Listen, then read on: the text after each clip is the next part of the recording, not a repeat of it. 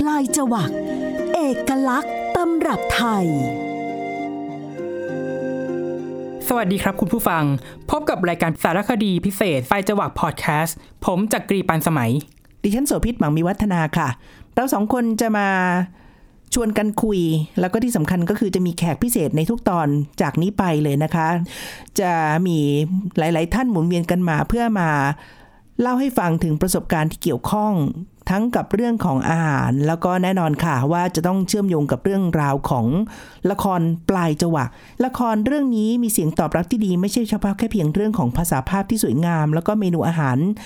ที่น่าสนใจนะคะมีเมนูที่แปลกใหม่ หลาย ๆ เมนูก็หากินได้ยากในปัจจุบันนี้แล้ว เพราะว่าเป็นละครย้อนยุคในสมัยรัชกาลที่ 5 แต่ว่ามากกว่าความเป็นอาหารที่เรารับประทานนั้นก็มีเรื่องราวในหลากหลายมิติเลย ซึ่งสารคดีพิเศษไทย PBS Podcast ปลายจวักนี้แหละค่ะ ก็จะนำประเด็นเหล่านั้นเนี่ยมาเล่าให้คุณฟังได้รับฟังกัน ละครปลายจวักนี้เป็นละครที่โดดเด่นเรื่องไหนคะคุณจักร ความโดดเด่นของละครเรื่องนี้นะครับคุณโสภิตคือการที่เขาเลือกจะเล่าอาหาร ผ่านเรื่องราวความรักของตัวละครในเรื่องนี้ครับซึ่งเริ่มจากรุ่นพ่อแม่ก่อนเลย คุณหลวงวิชัยธานีเขาจะมีภรรยาสองคนคือคุณช้อยกับคุณทองสำลี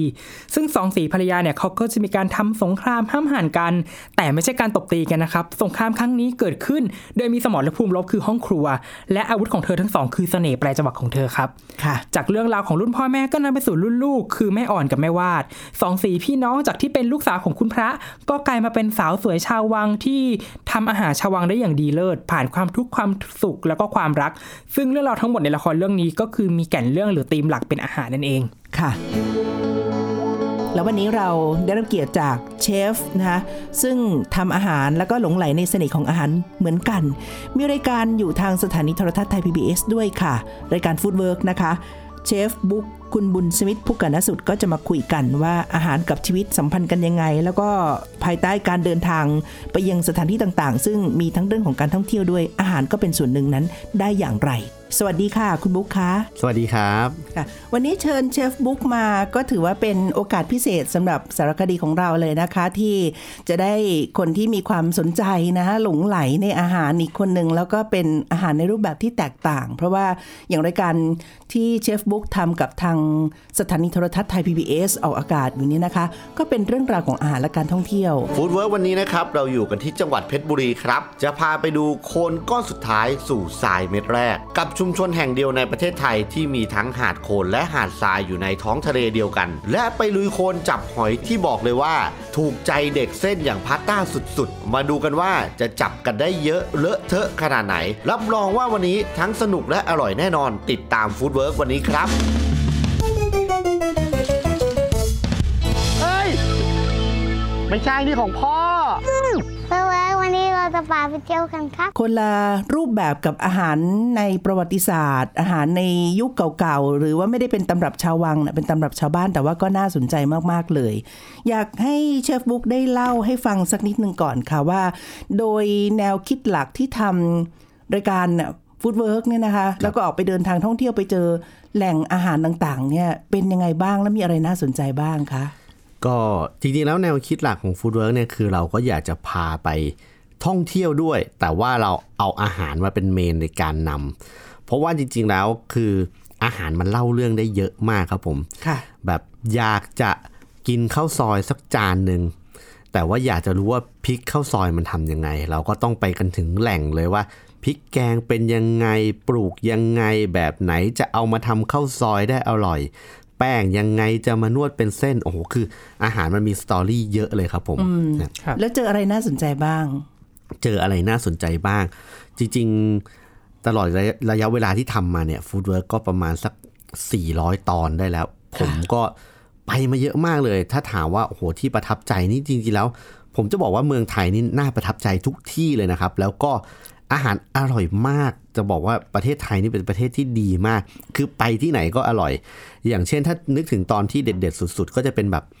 นอนรถด่วนในป่าที่เชียงราย ครับหลาย ๆ คนจะชอบกินหนอนรถด่วน แต่ถ้าแบบไปเจอสดๆในป่าแล้วเอามาห่อใบตองย่างแบบก่อเตาถ่านนะครับอื้อหือพูดแล้วยังได้รู้สึกหิวเลยนะคะเนี่ยรู้สึกรสชาติเลยอยากกินเลยครับใช่มันมันต่างจากหนอนและด่วนที่เขาไปขายในตลาดยังไงเออต้องถามผู้มีประสบการณ์ตรง ที่ขายในตลาดส่วนใหญ่มันจะทอดมาแล้ว มันก็จะแค่กรอบกรอบๆแต่ว่าไม่ได้มีรสชาติไม่มีเนื้อใน แต่เวลาเราเอาสดๆมาแล้วเราห่อใบตองย่างครับ เนื้อมันจะแน่นกัดเข้าไปแล้วมันจะหวานกรอบอร่อยเลย แล้วก็ชาวเขาเขาก็เอามาทำเมนูได้อีกหลากหลายเลยนะครับ ไม่ว่าจะเป็นพวกน้ำพริก เอามาเป็นแกงก็ได้ ใช่ครับจากหนอนรถด่วนธรรมดาที่เรารู้จักกันนะครับไปไปลึกกว่าแค่ไปเจอแหล่งที่ขายผลิตภัณฑ์ แต่ตามด้านด้นเสาะหา เพื่อไปดูแหล่งต้นกำเนิดเลย ว่าใช่มาจากเลยครับไหนยังไง ใช่เลยครับ มันจะเป็นเสน่ห์ตรงนี้แหละครับ ถ้าเรารู้ที่มาของอาหารเนี่ยเราจะเข้าใจถึงรสชาติมันได้มากขึ้น ค่ะ ใช่ครับ โอ้คำนี้สำคัญมากนะคะคุณจักรใช่ถ้ารู้ครับแหล่งที่มาของอาหารเราจะเข้าใจ คือความเข้าใจเนี่ยมันจะลึกซึ้งมากขึ้นกว่า ใช่เลยแค่ได้ครับกินบนจานที่ถูกเสิร์ฟมาแล้ว ใช่ครับ คุณบุ๊คครับ จากที่คุณบุ๊คบอกมาว่า 400 ตอนได้ไปเที่ยวชมวัฒนธรรมผ่านอาหารในหลากหลายจังหวัดเลย มีจังหวัดไหนที่คุณบุ๊คประทับใจเป็นพิเศษ แล้วอยากเอามาบอกต่อในรายการของเราบ้างครับ ถ้าถามว่าประทับใจที่ไหนเนี่ยจริงแล้วผมประทับใจเกือบทุกที่ที่ไปเลยครับ แต่ว่าถ้าถามว่าติดใจรสชาติอาหารที่ไหนดีกว่าครับจริงแล้วผมเป็นคนชอบอาหารเหนือก็ชอบอย่างที่เล่าให้ฟังเมื่อกี้นะครับ ก็จะเป็นอาหารของ ต้องบอกว่าเป็นชาวอาขาครับผมก็คือบนดอยผาหมี เขาทำอาหารจานหนึ่งคือเขาทำซุปให้ผมกิน โดยที่ในซุปนั้นไม่มีเนื้อสัตว์เลย เป็นผักเขาเลือกเก็บผักพื้นบ้านประมาณ 7-8 ชนิด แต่เขามีวิธีเลือก และเอาผักทั้งหมดมาต้มเป็นน้ำซุป แต่น้ำซุปมันหวานแบบที่แบบ ผมไม่เคยกินที่ไหนมาก่อน กระทั่งแบบซุปกระดูกหมูซุปเนื้อซุปอะไรก็ตามที่เราคิดว่าอร่อยอะ มันไม่สู้รสชาติซุปผักของชาวเขาที่ปรุงเพียงแค่เกลืออย่างเดียวมันมหัศจรรย์จริงๆครับ แสดงว่าอาหารรสเอ่อรสชาติหวานมาจากวัตถุดิบ มาจากวัตถุดิบที่เขาเลือกให้มันสมดุลกันโดยที่ไม่ต้องพูดถึงผงชูรสไม่ต้องพูดถึงการเคี่ยวกระดูกหมู3วัน3คืนไม่ต้องเลย เป็นเทคนิคแบบชาวบ้านเป็นภูมิปัญญา แล้วก็พอกินเข้าไปแล้วมันสดชื่นแล้วมันจะเป็นซุปที่เบาแล้วก็โล่งมากเลยครับ แล้วที่สำคัญก็คือปลอดภัยไม่มีเคมีด้วย ไม่มีเลยครับ ผมใช่ไหมเข้าไปเก็บกันในป่าเลย อ๋อ นี่เชฟบุ๊กจะโชคดีกว่าคนอื่นนะ คุณจักรคุณผู้ฟังใช่ครับเพราะว่าจะได้กินอาหารอร่อยจากต้นแหล่งบ่อยๆเนี่ยแล้วก็สนุกใช่ครักับบการทำงานไปด้วยนะ ค่ะ มีที่ซุปของอาคาแล้วยังมีเมนูอาหารแปลกๆ หรือว่ามีที่ไหนบ้างไหมคะ ที่อาจจะไม่ได้เป็นที่รู้จักเชื่อว่าคุณผู้ฟังหลายท่านอาจจะไม่รู้จักด้วย ถ้าพูดถึงของแปลกนี่ก็ก็ไปชิมมาบ่อยมาก แต่ถ้าพูดคำว่าแปลกนี่ผมขอยกตัวอย่างที่หนึ่งเลย ชื่อว่าชุมชนขนมแปลกครับ แค่ชื่อขนมก็แปลกแล้วนะครับอ่าแค่ชื่อนะครับผมชื่อสถานที่แหล่งนะครับผมพอค่ะเข้าไปถึงปุ๊บ อันดับแรกที่เจอก่อนก็มีน้ำส้มมะปี๊ดรู้จักกันไหมคอ่ารับส้มมะปี๊ดอ่ามีอันนี้ดิฉันรู้แต่แอบแอบภาษาใต้เขาจะเรียกว่าแอบหยบไปก่อนคืออุบไว้ไม่บอกอะดิฉันรู้ละรู้คำเฉลยคุณจักรรู้ไหมไม่รู้ครับ รอฟังคุณบุ๊คถ่ายทอดส้มมะปี๊ดนี่ก็คือก็คือส้มจี๊ดที่เรารู้จักกันนี่แหละครับ แต่ว่าคนทางจันทบุรีเขาจะเรียกส้มส้มะมมะปี๊ดปี๊ดและเขาก็จะเอามาทำเป็นน้ำซึ่ง รสชาติมันเนี่ยมีความเปรี้ยวความหอม แต่จุดเด่นของมันคือจริงแล้วมันมีวิตามินซีที่สูงมาก ซึ่งแบบมันดีต่อร่างกายมากๆ อันนี้แค่เริ่มต้น พอเดินเข้าไปอีกนิดนึงก็ไปเจอกล้วยน้ำแตกอันนี้ฟังมันเป็นแสลงในภาษาของกลุ่มอีกกลุ่มที่ใช้ด้วยนะใช่ครับครับคือเออเออที่ชุมชนนี้คือมันเป็นชุมชนที่จะมีแต่ชื่อขนมแปลกๆจริงๆครับผมค่ะกล้วยน้ำแตกนี่ก็จะเป็นกล้วยปิ้ง แล้วเขาจะยัดไส้ตรงกลางด้วยเหมือนกับ เอาน้ำตาลไปเคี่ยวอะครับ แล้วมาใส่เอาไว้ แล้วพอเวลาเรากัดออกไปแล้วน้ำตาลมันก็จะไหลออกมาเหมือนเราขลยกินกล้วยปิ้งโดยที่ไม่จำเป็นต้องจิ้มน้ำจิ้มใช่ไหมครับ ไม่ต้องจิ้มครับ มันจะมีอ๋อไส้อยู่ตรงกลางเป็นน้ำใช่เออันอนี้เป็นก็อร่อยความพลิกแพลงประยุกต์ที่น่าสนใจแล้วไอ้น้ำตาลเคี่ยวข้างในรสชาติครับคล้าย ๆ กับน้ำจิ้มเอ่อน้ำราดกล้วยปิ้งข้างนอกแบบนั้นไหมคะจริงๆแล้วมันผสมกะทิไหมผสมกะทิครับมีมะพร้าวแต่ว่าจุดเด่นคือว่าพอมันเอาตัว น้ำตาลไปปิ้งอยู่ในกล้วยเนี่ยมันเลยทำให้มีกลิ่นหอมมากขึ้น คุณผู้ฟังคะขออภัยถ้าเกิดว่าในตอนนี้ที่เราคุยกันจะมีอาหารเยอะมาก แล้วอาจจะชวนคุณผู้ฟังรู้สึกว่าหิวนะคะ แต่ว่าก็น่าสนใจจริง ๆ แล้วก็จะเห็นว่าประเทศไทยเราเนี่ยมีมีเมนูที่เด่นๆ เยอะมากครับอะหลังจากกล้วยน้ำแตกแล้วอะไรต่อคะเดินเลยไปอีกหน่อยหนึ่งก็จะไปเจอขนมติดคอ ฟังชื่อแล้ว เอ๊ะจะกินดีหรือไม่กินดีอ่าเป็นยังไงคะ คือมันจะเป็นแป้งเหนียวเหนียวหนึบหนึบๆครับ เวลากินแล้วมันเหมือนจะยืดยืดๆอ่า คนเขาก็เลยมีความรู้สึกเหมือนกับว่ามันจะคล้ายกับหมักฝรั่งหรือมีโอกาสที่จะติดคอ แต่จริงแล้วรสชาติมันอร่อยมาก เวลารับประทานเนี่ยเขาจะโรยด้วยน้ำตาลอ้อยครับผมคล้ายๆ ขนมต้มที่ไม่มีไส้แป้งจะหนึบครับ ผมแล้วกินกับน้ำตาล น่าจะเป็นใช้จากแป้งข้าวเหนียวใช่ไหมใช่เลยครับผม แล้วเขาจะใช้ข้าวเหนียวดำ เพื่อให้หอมมากขึ้นอ๋อแล้วที่เป็นจุดเด่นของที่นี่เลยและใครต้องไปตามหาเนี่ยครับมันชื่อว่าขนมจุดจุดจุดลิง ผมไม่มั่นใจว่าออกอากาศได้ไหมยังไม่ได้ให้ออกอากาศค่ะ แต่ว่าอธิบายได้คคำข้างหน้าที่เขาใช้ใช้บรรยายคือหมายถึงเอ่อถ้าคำสุภาพก็คืออันทะลิงครับผมอันทะลิง แต่ว่าเขาไม่ได้เรียกสุภาพอย่างนั้นคุณรับผู้ฟังน่าจะทายออกแล้ว ว่าเรียกว่าอะไรค่ะใช่ผมว่าหลายๆคนอาจจะเคยได้ยิน ซึ่งเป็นขนมขึ้นชื่อของที่นี่มันมีมาตั้งแต่โบราณโบราณแล้วผมก็มีโอกาสได้ไปคุยกับคุณแม่ที่เขาทำผมก็ถามว่าเออแม่ไม่มีชื่ออื่นตั้งแล้วเวลาพูดแล้วขัดเขินเล็กน้อยใช่ไหมใช่ครับผม แม่เขาบอกว่ามันมีที่มา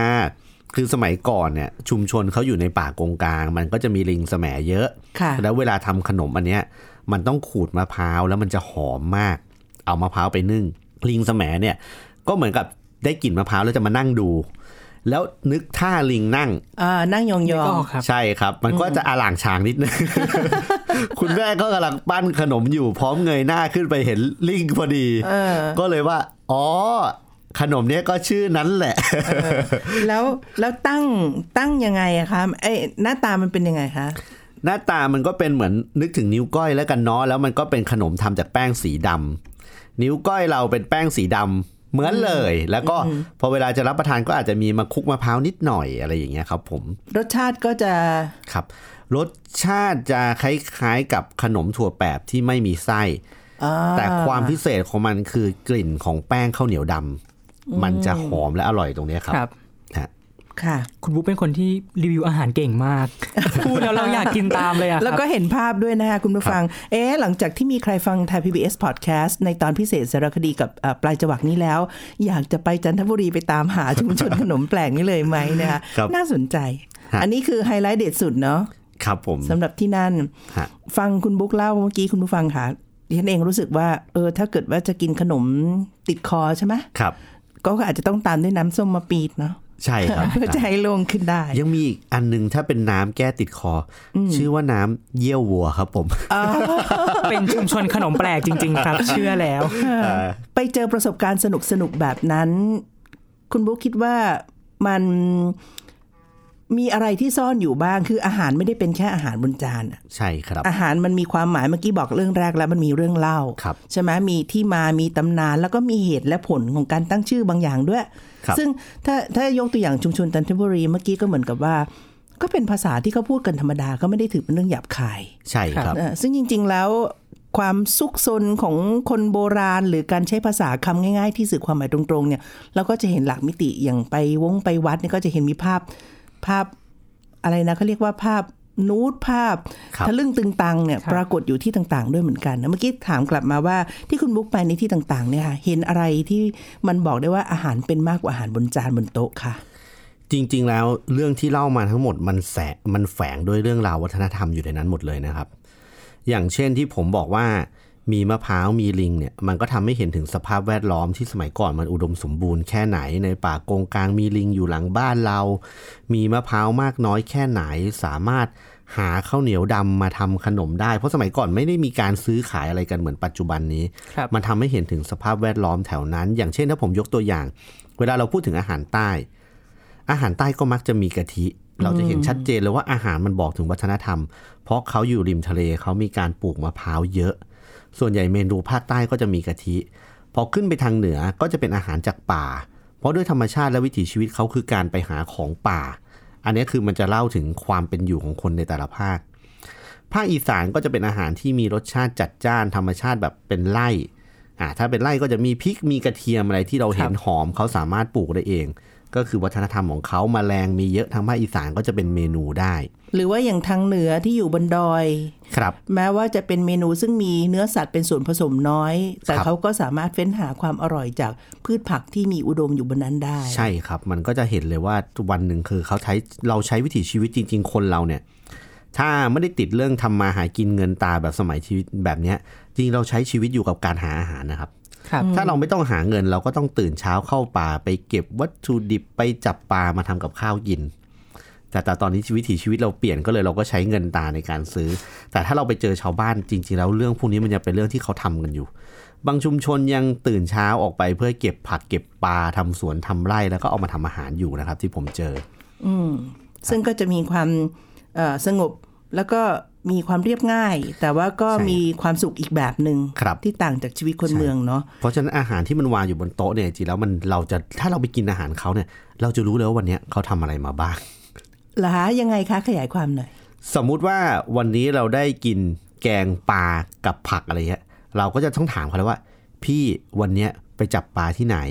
บ้านใครวิทย์บ่อเพราะว่าธรรมชาติของชาวบ้านเขาไม่ได้ไปซื้อในตลาดในพื้นที่ที่ห่างไกลค่ะดังนั้นถ้าวันนี้มีปลาช่อนก็จะต้องถามว่า วันนี้มีใครวิทย์น้ำท้องนาเนี่ยเลยมีปลาช่อนมาหรือว่าใครไปดักมาอ่าวันนี้มีสาหร่ายบางทีมันจะมีพวกสาหร่ายไก่หรือสาหร่ายเทาที่เป็นวัตถุดิบท้องถิ่น เราก็ต้องถามนะอะวันนี้ต้องไปหนองนี้ใช่ไหมเพราะว่าสาหร่ายเนี่ยมันมีเฉพาะหนองนี้ เพราะฉะนั้นอาหารมันจะบอกได้เลยว่า วันเนี้ยพี่คนเนี้ยเขาทำอะไรมาบ้างเขาไปไหนมาบ้างชีวิตเขาเจออะไรบ้าง อาหารมันเล่าเรื่องได้หมดเลยครับ น่าสนุกมาก ๆ เลยครับนะคะ นักแสดงเรื่องปลายจังหวัดของเรานะครับ มีหนึ่งท่านที่เรารู้จักกันดีคือคุณยุ้ยปฐมวันเขามูลคดี ซึ่งเคยมาเป็นแขกรับเชิญในรายการฟู้ดเวิร์กด้วย คุณยุ้ยหรือว่าคุณทองสำลีในละครเรื่องปลายจังหวัดนะครับ แม่ทองสำลีเนี่ยนะคะ เป็นภรรยาคนที่สองของหลวงพิชัยธานีนะใช่ครัคะบก็เป็นตัวเอกของเรื่องในยุครุ่นพ่อแม่ก่อนที่จะมาเป็นรุ่นหลังเนี่ยค่ะ แล้วก็ที่มาก็คือว่าเดิมทีเนี่ยคุณหลวง มีภรรยาเอกอยู่แล้วนะคุณคือจักรคุณชอยค่ะแม่ใช่ครับช้อยเนี่ยนะคะก็ครองเรือนอยู่แล้วก็ปกครองบ้าน แต่ว่าหลังจากที่คุณหลวงเนี่ยไปราชการทางภาคใต้ ปรากฏว่าอีตอนขากลับมาเนี่ยแม่ทองสำลีก็ตามมาด้วยแล้วกลายเป็นภรรยารอง เพราะฉะนั้นเรื่องราวในปลายจังหวะก็เป็นเรื่องของจังหวะของการที่เรียกว่า อยากได้ความรักความสนใจ แล้วก็มีการแย่งชิงพื้นที่กันใช่พื้นที่ที่สำคัญที่สุดก็คือพื้นที่ในครัว ซึ่งเป็นการดูแลเรื่องของอาหารการกิน แล้วก็จะเลี้ยงดูหมู่เหล่าบริวารแล้วก็ผู้ที่เป็นบุคคลในครอบครัวทั้งหมดเลย ก็เป็นเอ่อปลายจวักเนี่ยเป็นเรื่องที่เกิดขึ้นใช้ฉากคือสมัยยุครัชกาลที่รัชกาลที่ห้า5ซึ่งก็มีการเปลี่ยนแปลง แล้วก็เชื่อมโยงไปถึงเหตุการณ์ทางเอ่อบ้านเมืองด้วย ที่เกี่ยวข้องกับรัชกาลที่ 5 ที่เป็นเอ่อในวังนะฮะทางห้องเครื่องเนี่ยสำคัญมากในการที่จะเตรียมอาหารให้เชื้อพระวงศ์แล้วก็เจ้านายกิน แต่ว่าซีนนี้ที่พูดถึงคุณยุ้ยแม่ทองสำลีเนี่ยนะคะ ก็เป็นการพูดถึง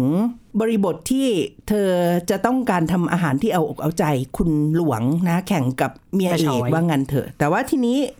ที่ Foodwork ชวนคุณยุ้ยไปด้วยเนี่ยค่ะ พาไปไหนยังไงคะ วันนั้นผมต้องบอกว่าผมชวนแม่ทองสมรีไปฝึกวิชาเพิ่มครับผมแล้วถ้าเออเอ่อถ้าในละครแม่ทองสำลีเป็นคนใต้เนอะพาไปไหนใช่ครับผมพาไปไหน วันนั้นผมพาไปชุมชนกุดีจีนครับผมชุมชนกุดีจีนเนี่ยอยู่แถวเอ่อฝั่งทนฝั่งทนใช่ครับ ซึ่งจุดเด่นของชุมชนเนี้ยมันเป็นชุมชนที่เรียกว่าเป็นชุมชนไทยโปรตุเกสค่ะครับคือที่นั่นจะมี สมัยก่อนเนี่ยเขาบอกว่ามีชาวโปรตุเกสมาอาศัยอยู่ แล้วก็หลังจากนั้นก็คือเหมือนกับแต่งงานกับคนไทยก็เลยกลายเป็นชุมชนที่มีวัฒนธรรมของไทยโปรตุเกสอยู่ ซึ่งอาหารที่นั่นยังมีความเป็นเอกลักษณ์แบบไทยโปรตุเกสอย่างเช่น เคยได้ยินกระทงทองสับพะแยกไหมครับ กระทงทองเคยได้ยินแต่สัพแยกนี่ไม่เคยได้ยินใช่เป็นเมนูเดียวกันเหรอครับผมคือกระทงทองเนี่ยเป็นอาหารไทยโบราณอยู่แล้ว แต่สับพะแยกนะมันคือไส้ในสไตล์โปรตุเกส ก็เกิดจากการผสมผสานกันระหว่างอาหารไทยกับอาหารโปรตุเกสครับเป็นกระทงทองสับพะแยก หรือว่าหมูต้มเค็มอ่าบางคนเขาจะเรียกว่าต้มเค็มโปรตุเกสจริงๆแล้วมันเหมือนกับพะโล้ครับ แต่ว่าเขาเอาพืชผักในแบบโปรตุเกสก็คือมีมันฝรั่งมีมะเขือเทศ มีเครื่องเทศแบบโปรตุเกสมาใส่ แต่ก็รสชาติคล้ายพะโล้บ้านเรามันเป็นการผสมผสานนะครับผมก็คือน่าสนใจมากกะหรี่ปั๊บไส้สับพะแยกก็มีหมูซาวโม หมูซาวโมก็คล้ายหมูอบแบบไทย แต่ว่าเสิร์ฟคู่เคียงกับเครื่องในแบบอาหารโปรตุเกสครับ ครับผมจากเคยกินขนมฝรั่งกูดีจีนครับ ก็ครับเป็นอีกเมนูที่น่าสนใจ อันนั้นก็ได้รับอิทธิพลมาเหมือนกัน เพราะว่าเขาบอกแล้วว่าขนมไทยโบราณที่มีการใช้ไข่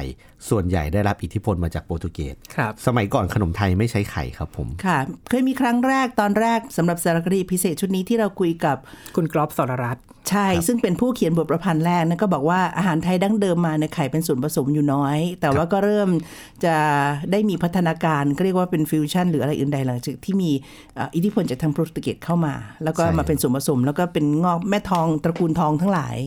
นะคะซึ่งต่อไปต่อมาเนี่ยกลายเป็นว่าคนก็จะเริ่มจำได้ว่ามันกลายเป็นของขนมไทยไทยไปแล้วมันมันเปลี่ยนสัญชาติไป เปลี่ยนไปเหมือนมัสมั่นเนาะครับค่ะเอ่อแล้วแม่แม่ทองสำลีหลังจากที่ฝึกฝีมือฝึกปรือเพิ่มแล้วเป็นไงบ้างคะเขาไปเรียนรู้ทำอะไรเพิ่ม เออแอบแอบแอบดินทานแม่ทองสำลีนิดนึงครับวันนั้นแม่ทองสำลีไปกินอย่างเดียวเลยครับกินกินเยอะมากครับ กินโอ้โหโอ้วันนั้นเขาจัดอาหารให้เราเป็นอาหารไทยโปรตุเกสเราได้ดูวิธีการทำแล้วเราก็เลยเห็นว่า ทุกอย่างมันแบบมีเสน่ห์มันมีเรื่องราวความเป็นมา แล้วเรารู้สึกชอบที่สุดคือที่คนในชุมชนเขาพยายามอนุรักษ์เอาไว้ไม่ให้มันสูญหายไป จนปัจจุบันเนี้ยเขาเปิดเป็นร้านอาหารเลยนะครับ ที่คุณสามารถไปชิมอาหารไทยโปรตุเกสได้แต่อาจจะต้องจองล่วงหน้านิดนึงเพราะแบบไม่ได้ทำแบบเสิร์ฟทุกวัน เพราะว่าอาหารพวกนี้อาจจะต้องใช้เวลาในการปรุงหรือตามหาวัตถุดิบยากครับอ่าแม่ทองสำลีก็ กินทุกชนิดครับ แล้วก็ได้ข่าวว่าซื้อกลับบ้านด้วยครับผมเอาละค่ะ คุณผู้ฟังในตอนนี้เนี่ยนะคะ นอกเหนือจากแหล่งคือจันทบุรีไปหาชุมชนขนมแปลกแล้วกุดีจีนแล้วก็ทางฝั่งโซนย่านนั้นเนี่ยก็เป็นอีกแหล่งที่ไปตามหา ตามล่าหาของกินตามรอยเชฟบุ๊กได้ด้วยนะคะใช่สักครู่นี่คุยถึงเรื่องแม่ทองสำลีอยากชวนคุณผู้ฟังไปฟัง บทสนทนาแล้วก็การเรียกว่าปะทะฝีมือกันระหว่างแม่ช้อยเมียหลวงกับเมียรองนะคะนะคะภรรยาเอกกับภรรยารองที่มาเพื่อจะได้ให้ชนะใจและมัดใจสามีได้ก็เป็นพื้นที่ในครัวเมียเอกนี่ทำเป็นคนภาคกลางนะเมเอกเขาเป็นนางข้าหลวงมาก่อนครับอ่าคุณคุณเคยกับอาหารในวังทีนี้ใช่ครับเขาทำอะไรในตอนนี้ ก็คือตอนเนี้ย ด้วยความที่คุณทองสำลีเนี่ยเขาเป็นสาวใต้ค่ะส่วนแม่ช้อยเนี่ยเป็นสาวชาววัง เขาอยากจะลองประลองฝีมืออยากพัฒนาฝีมือตัวเองอีกระดับหนึ่ง เปลี่ยนครับ แม่ทองสำลีอยากมาทำอาหารภาคกลางบ้างค่ะ ส่วนแม่ช้อยของเราก็ไปทำภาคใต้แข่งกันบ้างอ่ากลายเป็นพลิกแพลงสลับกันขึ้นมา เพื่อหวังจะได้พี่ใจสามีว่าเฮ้ย ฉันก็ทำอาหารที่ฉันไม่ได้ไม่ได้เกิดไม่ได้คุ้นเคยได้นะ ค่ะ งั้นชวนคุณผู้ฟังไปฟังกันค่ะ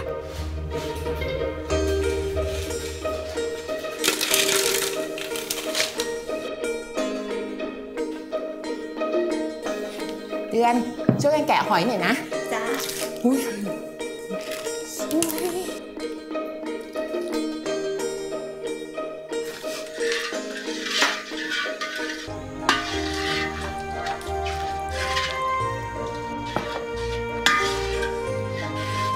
มาแล้วค่ะ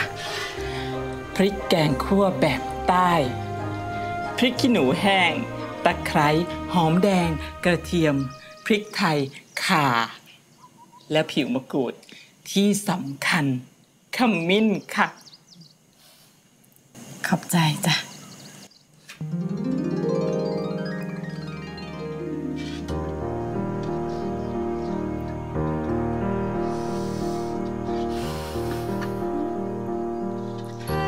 ขอกะทิหน่อย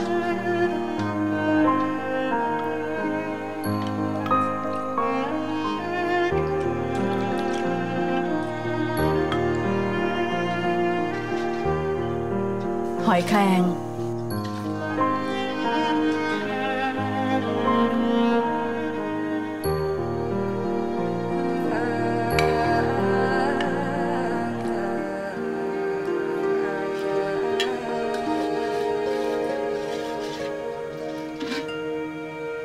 กลิ่นหอมมาถึงนี่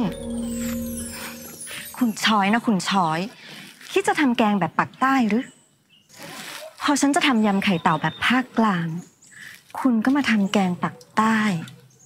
ก็เอาสิ ลองดูสักตั้งว่าใครมันจะเหนือกว่าใคร เป็นอย่างไรบ้างคะ เผ็ดกำลังดี คุณหลวงจะต้องโปรดจานนี้แน่ แล้วก็ต้องคิดไม่ถึงว่าฉันเป็นคนทำ ตอนนี้คุณผู้ฟังกำลังฟังไทยพีวีเอสพอดแคสต์นะคะ เป็นสารคดีพิเศษจากปลายจวักค่ะ แล้วก็แขกรับเชิญที่มาพูดคุยกันกับเราวันนี้ก็คือเชฟบุ๊กบุญสมิทธิ์พุกกนสุดนะคะ ซึ่งเป็น ผู้ที่ผลิตรายการ Food Work ออกอากาศทางสถานีโทรทัศน์ไทย PBS อยู่ด้วยนะคะ เรากำลังคุยถึงเรื่องของอาหารกับชีวิต แล้วก็คุณบุ๊กก็เล่าให้ฟังถึงประสบการณ์ที่ออกไปทำงานในต่างจังหวัดหลาย ๆ ที่ใช้อาหารเป็นสื่อนำเพื่อจะบอกเล่าเรื่องราวในท้องถิ่น แล้วก็บวกกับเรื่องของการเดินทางที่ฟังแล้วก็สนุกมาก ๆ เลย และที่สำคัญก็คือว่าได้ตามรอยไปอีกหลายที่ที่น่าสนใจด้วย ทีนี้ถ้าเรามาคุยกันต่อเชฟบุ๊กคะ บอกว่าอาหารแต่ละถิ่นมีความแตกต่าง มีเรื่องเล่าที่ต่าง วัตถุดิบก็ต่าง แต่ว่าแต่ละพื้นที่ที่มันได้บอกสิ่งเหล่านี้เข้ามาเนี่ย คุณบุ๊กคิดว่า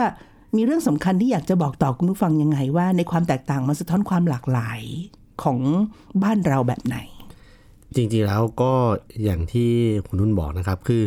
ในความแตกต่างเนี่ยมันสะท้อนอะไร คือจริงๆแล้วมันสะท้อนให้เห็นถึงว่าเมืองไทยเนี่ยเป็นเมืองที่มี วัตถุดิบแล้วมีทรัพยากรเยอะมาก ๆ เวลาเราไปต่างประเทศเนี่ย สมมุติเราไปยุโรป เราจะเจออาหารซ้ำๆกัน เนยนมแป้งขนมปัง คุณจะไปพื้นที่ไหนคุณก็เจอประมาณเนี้ยเพราะว่าด้วยความที่ความหลากหลายของภูมิอากาศ หรือความหลากหลายทางทรัพยากรเขามีน้อยกว่าเรา แต่คนไทยเนี่ยลงใต้อาหารแบบหนึ่งขึ้นเหนืออาหารแบบหนึ่งไปอีสานแบบหนึ่งตะวันออกแบบหนึ่ง แต่ถ้าอยู่ภาคกลางผสมผสานหมดเลย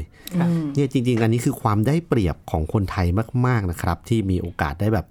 ได้เจออาหารและวัตถุดิบที่หลากหลายจริง ๆ แล้วที่ผมเจอมาเนี่ยผมบอกได้เลยว่า ยิ่งผมเดินทางมากเท่าไหร่นะครับ ผมยิ่งรู้สึกว่าผมอะมีความรู้น้อยลงเท่านั้นเพราะผมรู้สึกว่าอาหารมันไม่เคยสิ้นสุดจริงๆครับ ยิ่งผมไปเจออะไรแปลกๆมา ผมก็รู้สึกว่า โอ้โหนี่เราคิดว่าเราเก่งแล้วนะ เราคิดว่าเราเจอมาเยอะแล้ว มีแบบนี้อีกเหรอครับ ลงไปลึกอีกก็โหมีวิธีนี้อีกเหรอ มีเทคนิคการทำอาหารแบบนี้อีกเหรอ มีวัตถุดิบแบบอยู่ในดินอยู่ในน้ำอยู่บนต้นไม้ อยู่ทุกที่ที่แบบไม่อยากจะเชื่อ แล้วก็มีวิธีการปรุงอาหารแบบต้มต้มแกงแล้วก็แบบเอาน้ำไว้ข้างบน เอาเครื่องไว้ข้างล่างก็มีแบบไก่ใต้น้ำ เข้าป่าไม่มีชามกินข้าว กินน้ำแกงทำยังไงขุดหลุมเอาใบตองรอง แล้วก็เทน้ำแกงลงไปก็เป็นชาม คือแบบเรารู้สึกว่าแบบมันไม่มีที่สิ้นสุดจริงๆครับ เรื่องอาหาร ยิ่งตามแล้วยิ่งอยากค้นหายิ่งอยากรู้มากขึ้น ค่ะฟังคุณบุ๊กบอกแล้วนึกถึงคำคำหนึ่งอะว่าสูงสุดคืนสู่สามัญความหมายนั้นนะไม่ใช่นิยายพลังงานพลังจีนนะ แต่แบบว่า ประดิษฐ์ประดอยมากเท่าไหร่ แต่จริง ๆ แล้วความง่ายเรียบง่ายธรรมดาครับมันอย่างอยู่ในป่าไปในที่ที่ขาดแคลนอุปกรณ์เนี่ย มันก็เกิดของอร่อยขึ้นมาได้ ใช่ครับ จริง ๆ แล้วผมว่าอาหารเนี่ยมันสำคัญตรงที่ที่มาหรือเรื่องราวของวัตถุดิบ แหล่งที่ผลิตความสดความใหม่และจริง ๆ แล้วผมว่าอยู่ที่คนทำครับ อย่างที่เราดูเรื่องเสน่ห์ไปจวักอะผม ชอบมากเลยที่คุณหลวงพูดอยู่ประโยคนึงในเรื่องตอนที่เราเล่ากันนะครับ คือคุณหลวงบอกว่าชมชมนะครับว่า การที่เอ่อภรรยาพยายามทำอาหารที่ไม่ถนัด เพื่อครับให้คุณหลวงได้ชิมเนี่ย มันเป็นการที่คนทำอะทำด้วยใจจริง ๆ เพราะว่าอยากให้คนกินได้สัมผัสรสชาติที่อร่อย ผมว่าอันเนี้ยมันคือหัวใจของอาหารจริง ๆ ครับ และมันเป็นหัวใจของคนที่เป็นเชฟทุกคนใช่อคยารักบได้ยินด้วย ใช่ครับ เราต้องคิดว่าแบบเราอะอยากทำให้คนกินอร่อยก่อน ถ้าเราคิดว่าเราทำอาหารแค่ให้เสร็จอะ ยังไงรสชาติมันก็ไม่ได้ครับ แต่ถ้าเรานึกถึงคนที่จะกินว่าเขาเป็นใครเขาจะรู้สึกยังไงเวลากิน เราจะสรรสร้างอาหารได้แบบมหัศจรรย์มากครับ นี่ก็เป็นเรื่องของปลายจวักตอนพิเศษที่เราคุยกันในวันนี้นะคะ แล้วก็ได้เชฟบุ๊กมาเล่าเรื่องสนุกสนุกให้ฟังทั้งจาก Foodwork แล้วก็มุมมองที่มีต่ออาหารที่มีความสำคัญกับชีวิตมากจริง ๆ ค่ะ วันนี้ขอบคุณคุณบุ๊กนะคะ บุญสมิทธิ์พุกกนสุดเชฟบุ๊กจาก Foodwork ที่มาเป็นแขกรับเชิญรายการของเรา แล้วก็เราทั้ง 3 คนถือโอกาสนี้ ลาคุณผู้ฟังไปเลยค่ะ เดี๋ยวพบกันได้ใหม่ใน episode หน้า ดิฉันโสภิตหวังมีวัฒนาค่ะ ผมจักรีปานสมัยครับค่ะ ขอบคุณครับ ผมบุ๊กบุญสมิทธิ์ผู้กันนสุดครับ สวัสดีค่ะ สวัสดีครับ